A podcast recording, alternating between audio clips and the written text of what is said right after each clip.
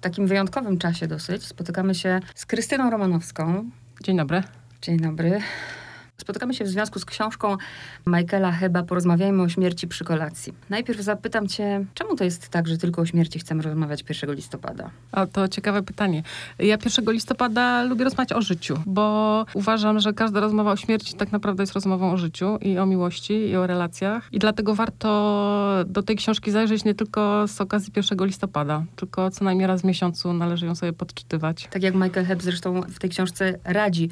Możecie czytać ją w dowolnym miejscu, zacząć od dowolnego miejsca. To nie jest książka, którą trzeba przeczytać od A do Z, chociaż ja tak pierwszy raz zrobiłam. Tak podeszłam do tej książki. Ja nawet bym powiedziała, że to jest taka książka, z którą się powinno powinno złe słowo pracować. Ja myślę, że ta książka y, powinna leżeć chyba na nocnym stoliku też, ale też na biurku przy komputerze i Hep zresztą, y, tak jak wspominałaś, napisał, napisał tej książce, że ta, książka może cię denerwować. I to dobrze, że ona nas denerwuje, może nas wkurzać. Y, natomiast tak jak zajawiono na okładce, to chyba jest naprawdę jedna z ważniejszych książek, które mogą zmienić życie czytelnika. Ja mogę już powiedzieć teraz o sobie, że te kolekcje, które prowadziłam, mogę się teraz teraz tak może trochę pochwalę, ale mam wrażenie, że zmieniły życie około 130 osobom. Tak, taką, takie, taką przynajmniej mam nadzieję. Zanim dojdziemy do kolacji, które ty prowadziłaś, to w ogóle wprowadźmy słuchacza, kim jest Michael Hepp? Michael Hepp jest 40-kilkuletnim restauratorem, a teraz trochę psychologiem, amerykaninem z, miastecz- z miasta Seattle, skąd pochodzi też Nirvana, jak wiadomo, gdzie ciągle pada deszcz. Ja w czasie rozmowy z nim powiedziałam, że wygląda jak taki trochę zatroskany anioł, bo to bo on trochę tak wygląda, ma taki ma taki, no, taki specyficzny wygląd i oczy, które no, są takie czujne, ale jednocześnie cierpliwe i tkliwe. Jego historia zaczęła się tak, że y, on był dzieckiem bardzo późnym, późnym dzieckiem swojego ojca. Jego ojciec miał 72 lata, jak się Michael urodził. Właściwie całe jego nastoletnie, znaczy nastoletnie, no takie wczesno dziecięce życie przebiegało pod hasłem, że tata może umrzeć. I stało się to, kiedy Michael miał 13 lat i tak myślę, że go to jakoś uwarunkowało na to, żeby że ta śmierć była tak jakoś mocno obecna w jego życiu, bardziej niż w życiu przeciętnych e, ludzi. Ale on chyba wtedy na tamtym poziomie kompletnie z tego sobie sprawy nie zdawał, bo z tego co wiem, o tej, ta śmierć jakby, jakby jej nie było. Tak, to, tą, ta śmierć jakby została wyparta i rodzinnie, i, także jak, i tak jakby przez niego samego, z nim o tej śmierci nie rozmawiano. I potem to jakoś wróciło w, po, po, kilku latach. I on razem z grupą znajomych e, założył taki ruch, e, który nazwali Dead Over Dinner, czyli kolacja o śmierci. Z, zrobił się z, tego taki ruch, e, można powiedzieć, że on jest niszowy, ale w jak, jakiś tam sposób jest obecny, bo, bo są też tak zwane dead cafe, czyli kawiarnie, w, której, w których się rozmawia o śmierci, skracając jakby cały wywód. Idea polega na tym, że ta Ameryka, ale też na, jakby nasza rzeczywistość jest tak mocno skoncentrowana skoncentrowana na życiu, na jakby ulepszaniu życia, na, ule, na ulepszaniu swoich ciał, na ulepszaniu jakości, na lepszych samochodach, lepszych telewizorach, lepszych relacjach, że tak naprawdę ta śmierć gdzieś nam ucieka. Y, wiemy o tym, że każdy z nas y, umrze, natomiast y, nie bardzo sobie tego, nie bardzo sobie to chcemy uświadomić. Niby wiemy, ale cały czas nam się z tyłu głowy wydaje, że będziemy wieczni. Tak, i też badania psychologiczne mówią, i też była książka o tym, badania psychologiczne mówią, że te wszystkie nasze wysiłki zmierzające ku właśnie schudnięciu, y, upiększeniu, tak naprawdę to jest ucieczka przed śmiercią. Jakby I Heb bardzo mocno o tym mówi. Mówi też o takim ważnym pytaniu. Na jego stronie internetowej widnieje takie ważne pytanie, jak chciałbym umrzeć? Tego pytania nigdy sobie nie zada Ameryka. I ja tak sobie myślę, że wbrew temu, jak bardzo przerażające jest to pytanie, to ono jest w jakiś sposób też bardzo uspokajające. Myślę, że każdy z nas powinien je sobie zadać. Kolacja. Dlaczego kolacja? Chociaż już powiedziałeś, że są też kawiarnie, ale powiedzmy o tym całym, o tej logistyce i o, tym, o tej otorce. Dlaczego wybrał na rozmowę o śmierci kolację? Hep tłumaczy, że jakby jedzenie zawsze towarzyszyło e, ludziom. Jedzenie jest, jest pokazaniem swojej dbania o innych, swojej miłości, swojej atencji wobec, e, wobec ludzi. On przytacza, taki, tak, przytacza też mój ulubiony przykład e, kolacji, znaczącej kolacji w dziejach ludzkości, na którą Jezus zaprosił dwunastu apostołów i również rozmawiali o śmierci. Można to nazwać kolacją intencjonalną, bo ta kolacja jest jakby, motywem tej kolacji jest śmierć. Zwykle o śmierci rozmawiamy właśnie przypadkiem, czyli jak jesteśmy na pogrzebie, ale też jak jesteśmy na weselu, ale też jak jesteśmy na chrzcinach, ale nigdy nie, nie, nie spotykamy się po to, żeby właśnie o tej śmierci porozmawiać. A dlaczego, dlaczego przy ładnie zastawionym stole z białym obrusem, w, przy takim miękkim świetle i przy dobrym jedzeniu bo, bo tak jest, myślę, że tak jest łatwiej i myślę, że tak jest e, bezpieczniej i myślę, że y, gdybyśmy usiedli przy słonych paluszkach i chipsach, to nie byłoby, to nie miałoby to takiego wymiaru.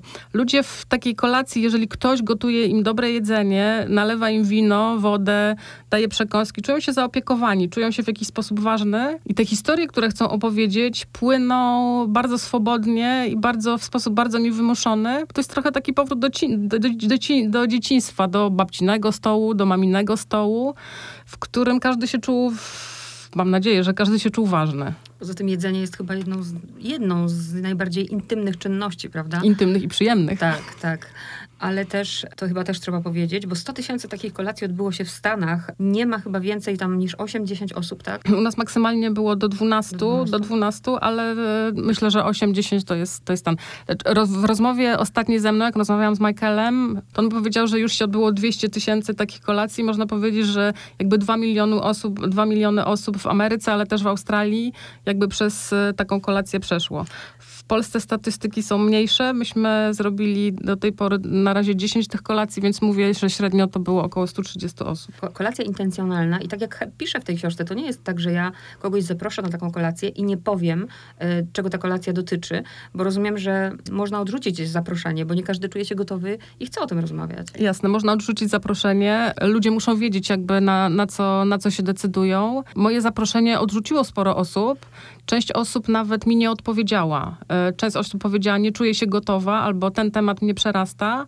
Część osób mi nie odpowiedziała.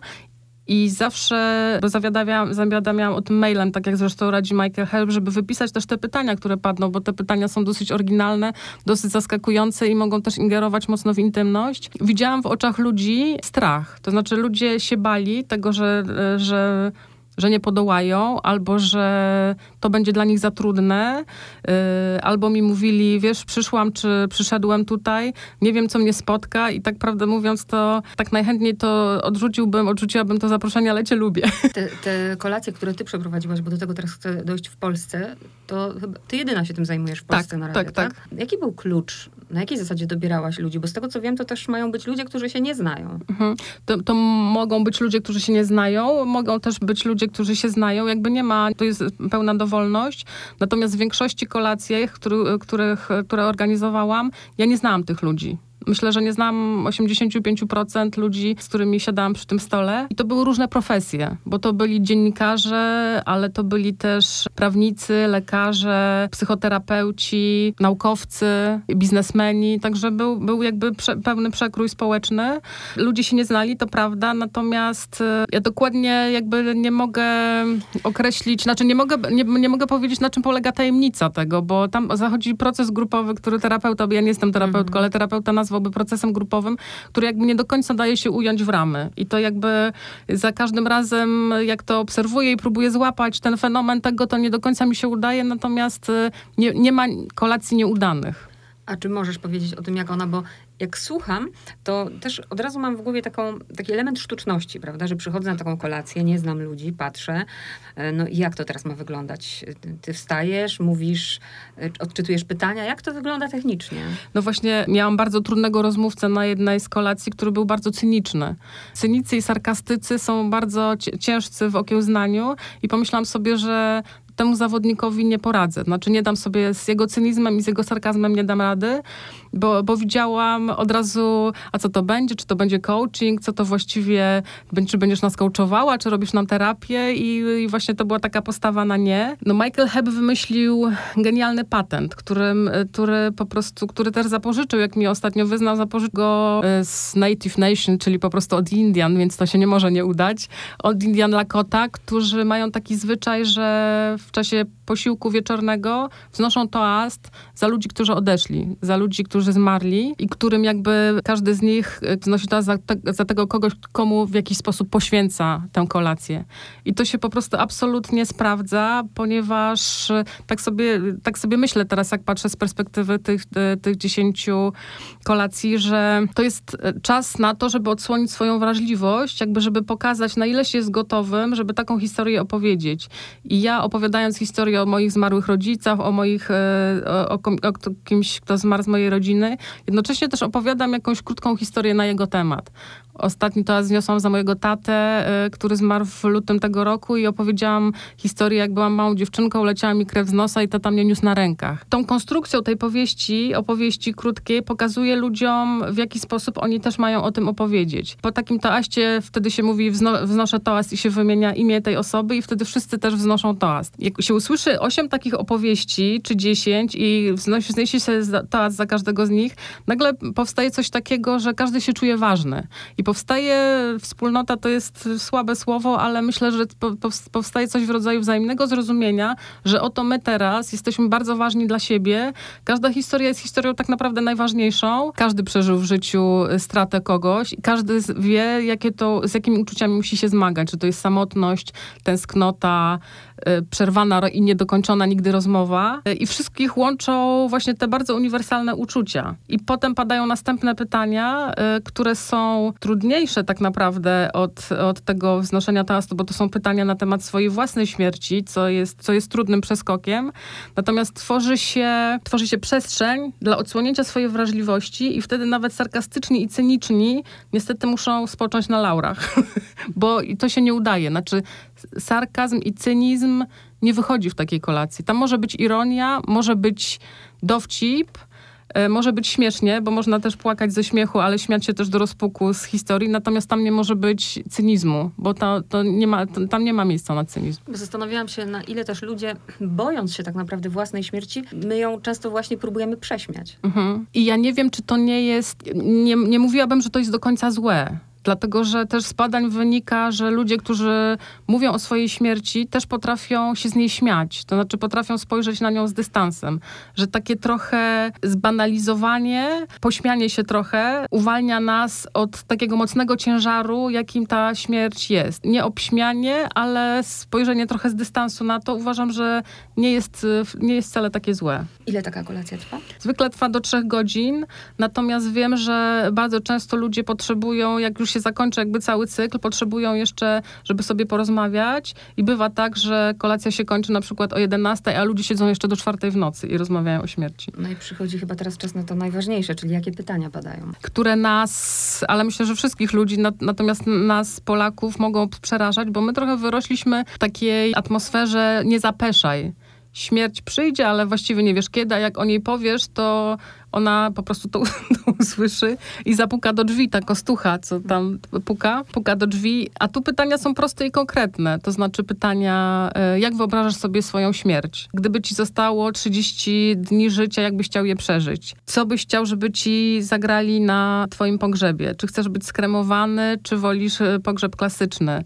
Co po sobie zostawiasz? Jak chcesz, żeby cię wspominali ludzie? Z takich fajnych pytań jest też pytanie dotyczące właśnie osoby, która odeszła. Co lubisz? E, za czym tęsknisz? Co ci gotowała? E, co, co gotowała ci ta twoja ukochana osoba? I to są takie pytania, których my nigdy sobie nie zadajemy. Czy boisz się śmierci? Nie zadajemy sobie takich pytań i wiem, że to pierwsze pytanie po tym toaście, które pada i które właśnie często brzmi, czy boisz się śmierci albo na przykład, czy, czy miałaś doświadczenie graniczne? To znaczy, czy byłaś zbliżona śmierci śmierci, jak to na ciebie wpłynęło, czy wolisz śmierć gwałtowną, czy śmierć e, taką bardziej świadomą. To są bardzo ciężkie pytania i mo można ludzi podzielić na, na dwie grupy. Pierwsi, którzy już mają to przemyślane, i drudzy, którzy zastygają w bezruchu, kiedy takie pytanie pada i zaczynają się zastanawiać, a część w ogóle nie jest w stanie na to pytanie odpowiedzieć i jakby nie musi, bo też na tej kolacji zasady są takie, że jeżeli ktoś czuje, że nie może odpowiedzieć na to pytanie, to jakby na to pytanie on nie odpowiada. Co więcej, z każdej takiej kolacji każdy może wyjść, jeżeli uzna, że to przekracza jego y, granice.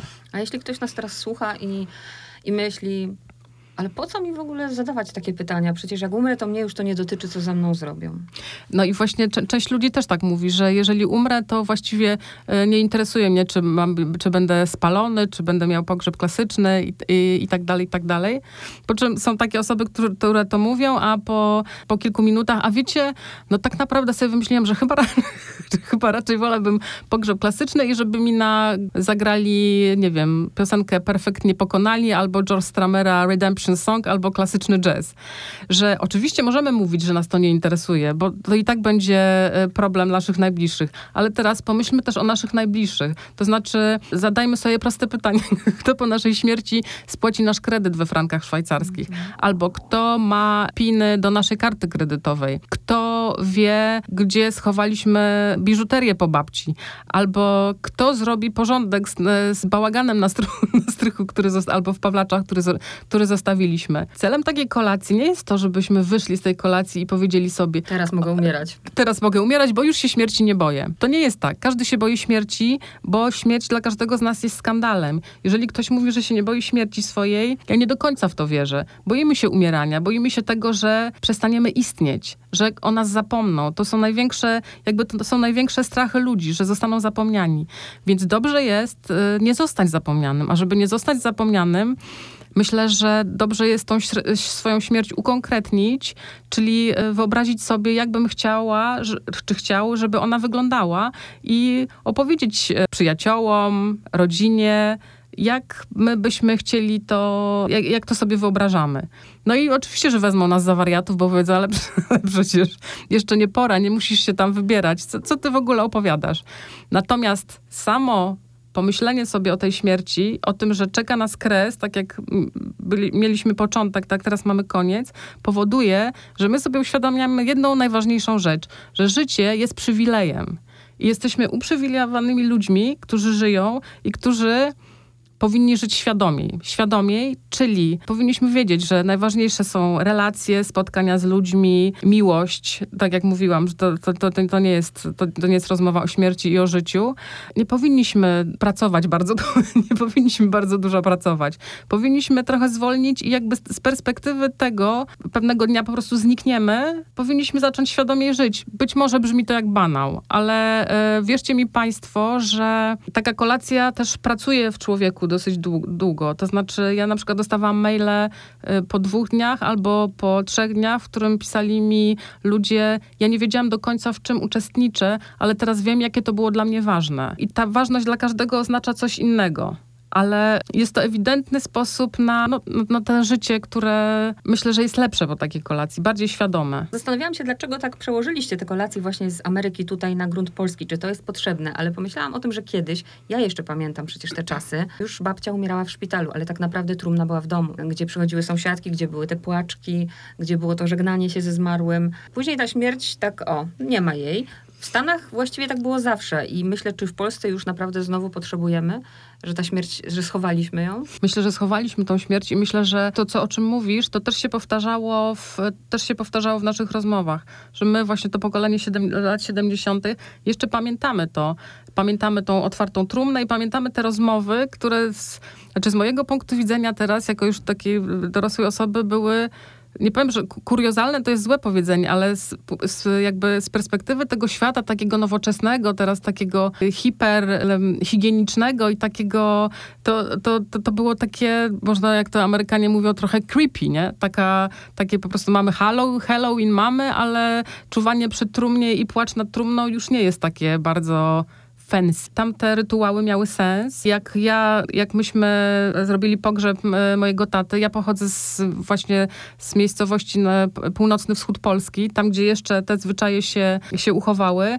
Mieliśmy zamkniętą trumnę z różnych przyczyn, ale pierwszym, pierwszym pytaniem, jakie, jakie mi zadano, to, to, to było pytanie, dlaczego trumna jest zamknięta. Tam wszyscy są jednak przyzwyczajeni do tego, że ta trumna jest otwarta i myśmy też przeszli przez cały rytuał jakby odmawiania różańca i takiego czuwania w którym ja jestem osobą niewierzącą, ale jest w tym jakiś taki sens y, medytacyjny. jest jakiś taki sens obcowania, no takiego cielesnego z tą śmiercią. W dużych miastach już tego nie ma i myślę, że jakiegoś absolutu to nas pozbawia, jakiegoś takiego e, zbliżenia do tej, do nieskończoności, to może jest złe słowo, ale do takiego, do, do tego kresu, nie? Do jakby bycia z, z kresem życia, oko w oko. Nawet myślę, że ta książka jest bardziej dla pokolenia ludzi 40 plus do pewnej granicy, bo jeżeli słuchają nas ludzie, którzy, nie wiem, mają 80-90 lat, to wtedy to było y, jakby dla nich normalne. Ja nawet pamiętam, w tym mnie pochowajcie. Starsi ludzie planują takie tak. rzeczy. Tak, starsi ludzie planują takie rzeczy. Y, moja mama, na przykład, nauczona doświadczeniem właśnie poprzednich pokoleń, kupiła sobie ubranie do trumny, chociaż nigdy o śmierci nie chciała rozmawiać. I to też jest różnie, i to też Michael Hepp o, tym pisze, że nie każdy jest gotowy na śmierć. Tam przytacza w tej książce e, przykłady różnych ludzi, którzy już, już będąc w, w, stanie terminalnym też o śmierci nie chcieli rozmawiać. Przy czym e, można delikatnie naprowadzać taką umierającą osobę, typu na przykład mówiąc jej, czy uważasz, że są rzeczy, o których powinnam wiedzieć? Czyli zadaje, zadajemy pytanie nie wprost. Nie to, że no mamo, ale umrzesz niestety, więc powiedz mi, gdzie masz to i to. Tylko czy jest coś, o czym powinnam wiedzieć. I na naszych spotkaniach byli obecni terapeuci z Fundacji Rock and Roll, y, którzy też mówili, że pacjenci nie wszyscy są gotowi. Y, należy o tym pamiętać, należy to wyczuć, ale jakbym miała zarysować taką klasyczną sytuację, to sytuacja y, właśnie onkologiczna polega na tym, że jest osoba, która właśnie jest w stanie takim terminalnym i rozmawia z onkologiem i mówi, ale wiesz, oni nie wiedzą, że ja umieram, a oni dokładnie to wiedzą mhm. E, i wszyscy wiedzą, ale nikt o tym nie mówi. Przy czym okazuje się, że w przypadku pewnych pacjentów rozmowa o śmierci jest ulgą. Znaczy oni, że, że jakby, że to pomaga. Nie u wszystkich, ale to pomaga i po prostu już zadaniem i specjalistów, ale też rodziny i, i, jakby w dialogu też z chorym, jakby żeby ustalić, co jest najlepsze, czy mówienie, czy nie mówienie. Mhm. Właśnie, jak rozmawiać o śmierci. Przypomina mi się taka historia, ona zabrzmi bardzo śmiesznie, ale ona mnie załamała wtedy. Jak zobaczyłam kobietę z dzieckiem, nie wiem, to dziecko mogło mieć 3-4 lata, i był całkowicie przy jezdni zmasakrowany ptak, bebechami na wierzchu. Mhm.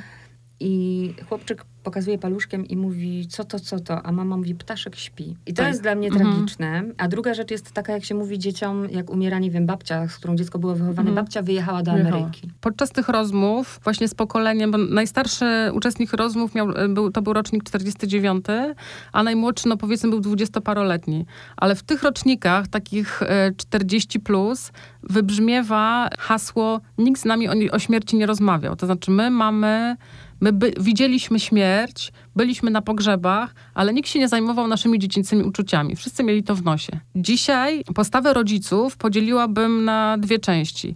Piersi to jest ptaszek śpi i babcia wyjechała, czyli ponieważ jesteśmy tak dobrymi rodzicami, że uprzątamy dzieciom spod nóg wszystkie przeszkody życiowe, więc nie, nie mówimy też im o przykrych rzeczach, o tym, że ktoś umarł. I to jest jedna grupa rodziców. I drudzy ci bardziej świadomi, którzy jakby na tyle, na ile dzieci potrafią zrozumieć o tej śmierci o, i o, o jej kresie y, i okresie życia opowiadają. Ja pamiętam, mam dwunastoletnie córki bliźniaczki. Ja pamiętam, że dla nich do pewnego momentu myślenie o śmierci powodowało u nich płacz. To znaczy one płakały nad tym, płakały nad tym, że czyjeś życie się kończy. Ale widziałam, że jakby, że muszę to, że to jest faza rozwojowa i że potem się z, tą, z tym oswoją. No i one jakby, babcia, y, potem dziadek i widzę, że przyjęły to. To znaczy mówią już o tym spokojnie i nie ma w tym histerii, ale nigdy nie opowiadałam, że, znaczy uważałabym to za okrucieństwo i totalną hipokryzję, gdybym, gdyby one na przykład nie uczestniczyły w pogrzebie e, swoich dziadków i babcia, okazałoby się, że babcia gdzieś wyjechała. No. Wracając do tych rozmów, tu się dzielę oczywiście osobistym doświadczeniem, ale myślę, że ważnym. Dwie rozmowy. Jedna z moim wujkiem. Ja właściwie do dzisiaj mam trochę wyrzuty sumienia, bo nie potrafiłam sobie jakby poradzić z jego mm, odchodzeniem, y, chorobą. I pamiętam, jak w szpitalu próbowaliśmy sobie żartować, bo nie mogliśmy znaleźć jednak y, w sobie takiej poważnej rozmowy. I pamiętam, jak przed operacją żartowaliśmy, jakie by były korzyści z tego, gdyby on tej operacji nie przeżył. Nie? Mieliśmy mnóstwo mhm. i, i, zabawy. No, wujek nie przeżył. Mhm. I się zawsze zastanawiam, czy, czy, to było dobre wtedy, czy to było mhm. złe. Te chwile rzeczywiście były bardzo wesołe mhm. wtedy dla nas. A druga sytuacja, kiedy moja babcia hmm, świadomie zdecydowała się odejść, nie zdecydowała się na leczenie i kiedy ja zapytałam właśnie dlaczego, Ona właśnie z takim, to było coś dla mnie niesamowitego. Mówi, ja mam tyle lat, wzięła jakby przeanalizowała, ile jeszcze pożyje, w jakim stanie i tak dalej, i że ona świadomie decyduje się na odchodzenie. To była chyba jedna z najważniejszych rozmów, jakie przeprowadziłam w swoim mhm. życiu. Znaczy myślę, że to, o czym też piszę, że, że są takie piękne śmierci, to znaczy takie świadome śmierci, tak. takie śmierci z pogodzenia, to znaczy jakby ze świadomością tego, że moje życie było pełne, że je przeżyłam mniej lub bardziej tak, jak chciałam i że właściwie już jest, mogę sobie spokojnie y, odejść, to uważam, że to jest, znaczy uważam, że twoja babcia miała szczęście po prostu, miała bardzo dużo szczęścia. I tak jak mi się teraz przypomina wy, wypowiedź jednego, akurat to był biznesmen, więc jakoś y, totalnie, trochę totalnie z innej bajki, on powiedział coś... Co, co, co myślałam e, o twojej babci. Opowiedział, chciałbym, żeby ludzie po mojej, żeby moi bliscy po mojej śmierci odczuwali pustkę, bo to będzie oznaczać, że dobrze żyłem. I oczywiście wszyscy się tak naprawdę żachnęli na to, co on powiedział, bo to było tak egoistyczne. A potem nagle e, wszyscy tak sobie myśleli, kurczę, a przecież on ma rację. Przecież czujemy pustkę, jak ktoś odejdzie, bo to oznacza, że ten ktoś był wszechstronny i tak nas, i tak nam go będzie bardzo brakowało, że trudno jest wypełnić tą pustkę. I można się oczywiście zastanawiać, lepsza pustka, czy lepsze wypełnienie tej pustki. Tutaj już mamy jakby pole na filozoficzne rozmowy. I a propos jeszcze żartów z wujkiem w szpitalu przed śmiercią, no to ja z moim ojcem też żartowałam. Jak siedziałam u niego w szpitalu, oglądaliśmy Czterech Pancernych, oglądaliśmy Stawkę Większą niż Życie, ukochaną przez niego, a i bardzo też ojciec lubił żartować. No, na przykład pytał, na jakim jest oddziale. Ja mówiłam, tato, jesteś na oddziale gastrologii. I ojciec się śmiał i mówił, a myślałam, że na oddziale astrologii. Albo dotykałam, jak spał, dotykałam go za rękę i on wtedy otwierał oczy i mówił, jeszcze ciepły.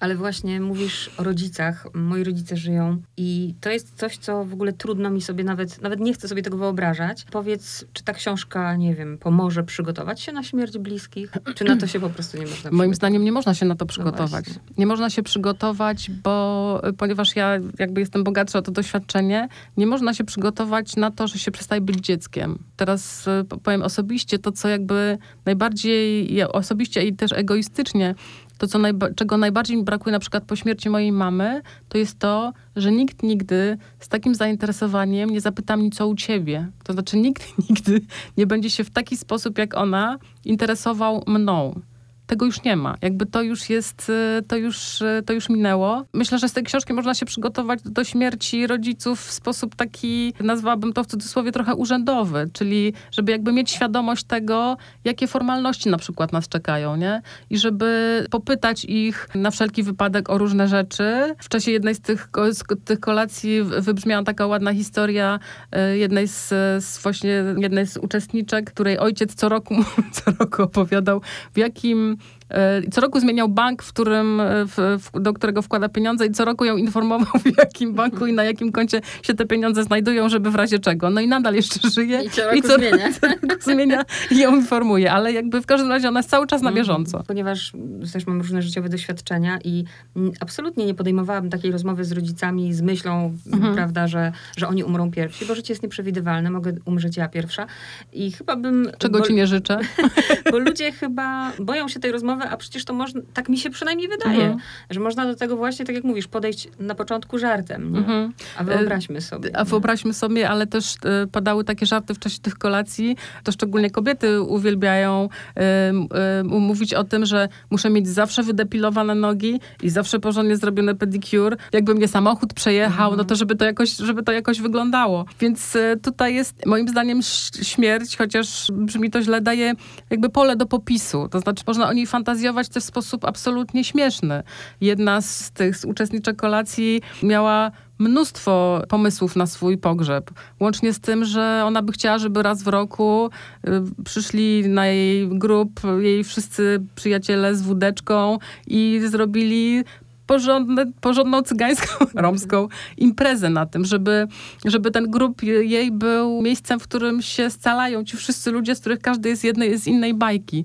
Żeby, żeby trochę wprowadzić takiej hulaszczości do tego, do tego y, smutnego ceremoniału. No, był, było mnóstwo pomysłów. Mia, miałam, y, mieliśmy w czasie tej kolacji chłopaka, który już ma przygotowaną mowę pogrzebową, na a ma, nie ma jeszcze czterdziestki. Ma przygotowaną mowę pogrzebową, bo przecież nie może pozostawić przypadkowi że ktoś, co, ktoś powie coś o nim, czego on by nie chciał usłyszeć. Ludzie mają e, powybieraną muzykę już na swój pogrzeb. Co ludzie uważają za dobrą śmierć? Jak chcą umierać? Tak przekrojowo. Przekrojowo. Niektórzy uważają, że dobra śmierć to śmierć gwałtowna. Śmierć gwałtowna, najlepiej, żeby to była śmierć w samolocie. Najlepiej obok, żeby siedział obok ktoś, ktoś kogo się kocha. To jest, to jest, to jest śmierć gwałtowna. Inni chcą umierać świadomie, y, natomiast y, jeżeli wchodzimy świadomie na przykład w otoczeniu swoich zwierząt, które lubią, a jak już wchodzimy w, bardziej w, proces, w procesy takie medyczne, większość ludzi, zdecydowana, myślę, że wszyscy nie chcą y, być utrzymywani przy życiu mhm. w momencie, kiedy stracą świadomość. I oczywiście motywacja jest taka, że nie chcą, żeby bliscy się musieli nimi zajmować i żeby to było dla bliskich męczące i, i takie długotrwałe to są takie trzy nurty, które bardzo wybrzmiewają bardzo, bardzo mocno. Ja też jak rozmawiam, to często słyszę właśnie, że nie o śmierci, ale o tej strasznej starości i niepełnosprawności, że tego ludzie się najbardziej boją. Z tego, co opowiadasz, powiedz, te kolacje w większości przeradzają się jednak trochę w zabawę? To zależy od uczestników. Były takie, na których pękaliśmy ze śmiechu pod koniec, bo to się tak jakoś pod, pod, koniec zwykle, że, że, że, padały anegdoty jedna za drugą o dziadkach, o wujku, który uratował mnie przed kogutem, obcinając mu głowę i o, o dziadku, który mnie uczył ro, uczyć ro, robić groty do strzał, no, o zapachu babcinego ciasta i tak dalej, ale też właśnie o takich dosyć maka makabrycznych i śmiesznych żartach. Ale bywają na przykład też takie kolacje, w których poziom emocji jest tak duży, że na przykład ja jako prowadząca muszę je wypłakać. Znaczy muszę, była, była taka kolacja, na której było, było wyjątkowo było wyjątkowe nasycenie takich emocji, takich naprawdę autentycznych i takich bardzo trudnych. I, I, następnego dnia byłam na takim, w takim stanie takiego ciągłego jakby szlochu, takiego łkania. Musiałam pójść do parku i po prostu się porządnie wypłakać, żeby to z siebie rzucić, bo myślę, że nie ma innego sposobu mm. na to. I też jak rozmawiałam z Michaelem Hebem, to pytałam go o to, czy on też płacze. I powiedział, że płacze, tylko w odróżnieniu ode mnie nie płacze cały dzień, tylko płacze kilka minut. Ma już wprawy w końcu, 200 tysięcy kolacji, nie? Że obracamy w żart. A takie pytanie, bo tych pytań oczywiście trochę tu jest takie, jak zauważyłaś na podstawie mhm. tych, tych kolacji m, mm, przez ludzi jakieś lubione? Wiesz co, ludzie lubią mówić o tym, o tych, jak, za czym tęsknią najbardziej u osoby, która odeszła. Mhm. Znaczy generalnie jest im łatwiej mówić o osobach, które odeszły. Pytanie o tym, czy się boisz swojej śmierci, ja wiem, że to jest takie pytanie bardzo y, abstrakcyjne i ingerujące. Ja na przykład nie potrafiłabym odpowiedzieć na to pytanie. Zawsze tak stawia trochę ludzi na baczność, bo muszą się mocno skonfrontować jakby z, właśnie ze swoimi uczuciami. Gdybym ja miała odpowiedzieć na to pytanie, to bym odpowiedziała prosto. Nie boję się śmierci, boję się umierania. Znaczy boję się właśnie, boję się cierpienia. Oczywiście lekarze mogą powiedzieć, ale teraz mamy bardzo dużo środków, które jakby powodują, że ludzie nie cierpią. Natomiast jakby przeżywanie każdego dnia w sposób, w który już się nie chce go przeżywać, czyli w sposób jednostajny, cierpiący i taki smutny, jest bardzo dolegliwe, więc ta, czegoś takiego bym się bała. Z drugiej strony mogę powiedzieć, ale boję się też śmierci nagłej, bo mam mnóstwo niepozałatwianych spraw. Na Pawlaczu mam bałagan, niespłacony kredyt we frankach, Nigdzie się nie wybieram na razie. Oczywiście wszystko się może zdarzyć. Świadomość, że wszystko się może zdarzyć, jest przerażająca, ale też jest uwalniająca. I powoduje, że człowiek też chce gromadzić trochę mniej rzeczy, bo z tymi rzeczami potem mhm. należy coś y, zrobić. Ja wiem bo robiłam porządek po mojej mamie, która umarła, a która miała tę właściwość, że nie wyrzucała ani jednego guziczka z mojej dziecięcej garderoby. I oczywiście wszystkie te guziczki, sznurowadełka, y, skrawki budziły moją nostalgię i wzruszenie. Natomiast y, mówiłam też w duchu, droga mamo, mogłaś z tym zrobić jakiś porządek. I dlatego jest to też zaproszenie do, do, do jakby porządkowania spraw fizycznych mm -hmm. typu, ale też takich spraw właśnie urzędowo, mentalnych, psychologicznych. A jak z porządkowaniem takiego, ja na przykład jak teraz tak mm, intensywnie mm -hmm. myślę, na tę chwilę, nie wiem, może za miesiąc powiedziałabym coś innego, mm, to boję się takiej nicości, w takim sensie, że jeśli umrze ostatnia osoba, która mnie znała i jakoś wspomni, no to już tak jakby mnie nigdy nie było. Nie? I to też pada, y, to też pada, bo to padło w czasie kolacji, którą robiliśmy razem z Fundacją y, Księdza Kaczkowskiego w Sopocie. Tam padło takie pytanie, jak chcecie być zapamiętani, ale też jak długo ktoś was będzie pamiętał. No prawda jest taka, że pamiętają nas tylko dwa pokolenia. Mm. Pamiętają nas y, dzieci, wnuki, prawnuki, tak sobie. Więc prędzej czy później i tak ulegniemy zapomnieniu. No i to jest oczywiście, znaczy to jest dojmujące, bo wydaje nam się, że jest tacy jesteśmy ważni, takie mm ważne rzeczy robimy na świecie I tu tak się wysilamy, żeby trochę poprawić ten świat, żeby pomóc ludziom lepiej żyć i tak dalej, i tak dalej. Piszemy książki, chcemy, żeby te książki przetrwały, trafiły przetrwały strzechy, i trafiły tak. pod strzechy. I to wszystko robimy po to, żeby nas nie zapomniano. Tam też byli dziennikarze piszący książki w czasie tych kolacji, oni wprost mówili, piszę książkę, bo to jest mój testament. Ja bym chciała, żeby ludzie po prostu przeczytali moje imię i nazwisko i jakby wiedzieli, że był kiedyś ktoś taki, nie? E, dla ludzi, którzy mają dzieci, dzieci są testamentem, dzieci są spuścizną. Mówią o tym, że to jest najważniejsze, co jakby co mają. Pytanie jest trudne, co po sobie pozostawiam. No to jest, gdybym dzisiaj miała odejść, to co po sobie pozostawi? Jakbym chciała, też ważnym pytaniem i, i, fa, i fajnym, które, które ludzie lubią, jest pytanie, co byś chciała, żeby o tobie powiedziały twoje wnuki. To jest też takie otwierające, bo ludzie oczywiście y, właśnie, nie wiem, babcia robiła najlepszą babkę drożdżową, ale już prawnuki raczej nas nie będą pamiętać, chyba, że jakby tam młodo się wszystko to zaczęło. Albo też potrzebne są takie pytania, żeby, bo właśnie tak bardzo wypieramy na co dzień śmierć, tak jakby nas nie dotyczyła, nie zajmujemy się nią, nie ma jej, żeby sobie uświadomić, że naprawdę jesteśmy chwilę na tym świecie i E, i może warto tę chwilę inaczej wykorzystać. No właśnie, że, że, że takie, żeby zrobić, żeby to życie było radośniejsze. To znaczy, że piąteczek, piąteczek, ale poniedziałek, nienawidzę poniedziałku. No właśnie nawidzisz poniedziałek, ponieważ żyjesz nadal i możesz wstać z łóżka, iść do pracy i cieszyć się tym, że nie ma, to znaczy no jakby zrzędzimy trochę za bardzo. Naprawdę, powtórzę jeszcze raz, życie jest przywilejem, z którego się należy cieszyć. Wystarczy, że człowiek trafi do szpitala jakby widzi już, jak te światy są w ogóle niekompatybilne. Z tej strony są ha, ha, ha, cieszący się życiem ludzie, a z tej strony jest po prostu ból i cierpienie, więc naprawdę życie świadome polega na tym, że nie, nie musimy być szczęśliwi. My po prostu musimy nie być, nie być nieszczęśliwi. I tego to nas uczy. Jak była kolacja Fundacji Rock and Roll, to zgromadziło się przy stole 10 kobiet, które miały y, doświadczenie graniczne, czyli doświadczenie y, strachu przed śmiercią, diagnozę lekarską. Zostało pani 5 miesięcy życia. I te kobiety, wszystkie z nich miały dzieci i one, każda z nich musiała swoim dzieciom powiedzieć, jest możliwe, że umrę Wyobraziłam sobie, że musi to być coś potwornego, żeby taką rzecz dzieciom zakomunikować. I ta kolacja też była bardzo poruszająca, bo one wiedziały, o czym mówią. Znaczy, one wiedziały, one nie przeżyły swojej śmierci, ale przeżyły e, przed śmiercią potworny strach. I te kobiety wszystkie charakteryzowały się tym, że po prostu miały w sobie taką słoneczną energię i taką siłę, i takie widać niezwracanie uwagi już na błahostki, że naprawdę, naprawdę warto się tego nauczyć. Warto się nauczyć banalnie y, y, bycia po prostu cieszenia się z tej chwili, z tego, że się po prostu żyje. Szkoda, że niektórzy, albo i większość musi przeżyć właśnie jakieś graniczne doświadczenie, żeby doceniać to życie. Ja bardzo lubię, bo dzisiaj 1 listopada, mm, teraz robię to, to rzadziej zdecydowanie, nie wiem dlaczego, ale nawet jako nastolatka ja uwielbiałam nie tylko 1 listopada chodzić e, cmentarze, w ogóle uwielbiałam cmentarze, mhm. gdzie mamy tylko imię, nazwisko, żył lat i uwielbiałam sobie zawsze wyobrażać historię tych ludzi, życie tych ludzi, e, prawda. Sama je sobie tworzyłam, że to był ktoś, kto tak samo miał emocje, zazdrość, złość, zdradę. Kolejna rzecz, która mną tak wstrząsnęła, jak kiedyś w szpitalu leżałam z kobietą i ja sobie czytałam książkę, a ona powiedziała takie zdanie, jak ja kochałam czytać książkę i była zupełnie niezdolna ani do trzymania książki, niedowidząca i tak dalej. Zabrzmi to trochę smutno, ale właśnie, żeby sobie sobie uświadomić, że, że, że ja dzisiaj jestem w tej sytuacji, ale za chwilę będę w sytuacji tej kobiety, nie? Że my w ogóle to... Znaczy nie myślimy o tym, że nie zawsze będziemy piękni, młodzi i bogaci. Znaczy, że nie ma w nas takiej pokory. Nie lubimy zauważać starszych ludzi na ulicach, bo oni nam burzą ten nasz ładny, uporządkowany świat właśnie swoją niezdarnością, a za chwilę będziemy tacy sami. I za chwilę będziemy niezauważalni na ulicach, bo już nie będziemy piękni, tylko będziemy już starszymi ludźmi.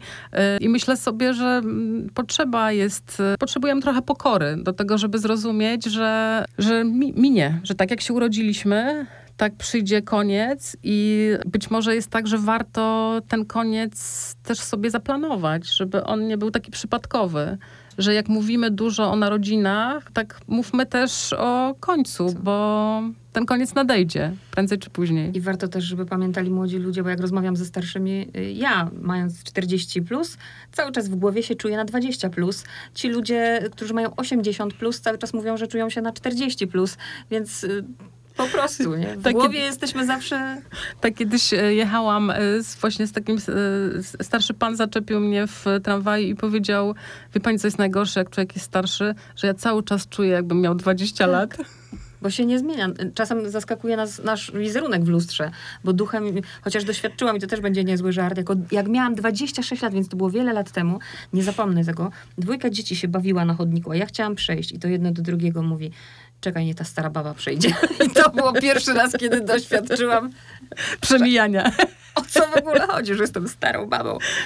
Co namawiamy, żeby ludzie przy kolacji dzisiaj rozmawiali o śmierci? Y, Myślę, że może niech porozmawiają najpierw y, o tym, jak chcą żyć, jak żyli ci, którzy odeszli, jak mocno ich kochają i jak ich wspominają, żeby dalej y, budowali relacje, bo jest tak, że mm, ze śmiercią człowieka nie kończy się nasza relacja z nim, że kiedyś mo- można było powiedzieć, że kiedyś staliśmy na moście i na tym moście się spotykaliśmy, a teraz my stajemy na molo i rozmawiamy z tym kimś. Rozmawiamy, y, opowiadamy mu o swoim życiu, wierzymy, że że ta relacja istnieje, niech porozmawiają o tym i potem niech pofantazjują trochę o, o tym, o swoim odejściu, ale nie w sposób smutny, tylko może nostalgiczny. Niech sobie wyobrażą swój grób i co by tam miało być napisane. Kochanej, kochanemu, z wdzięcznością, z miłością, z miłością. I miłością kończymy. Dziękuję bardzo. Dziękuję.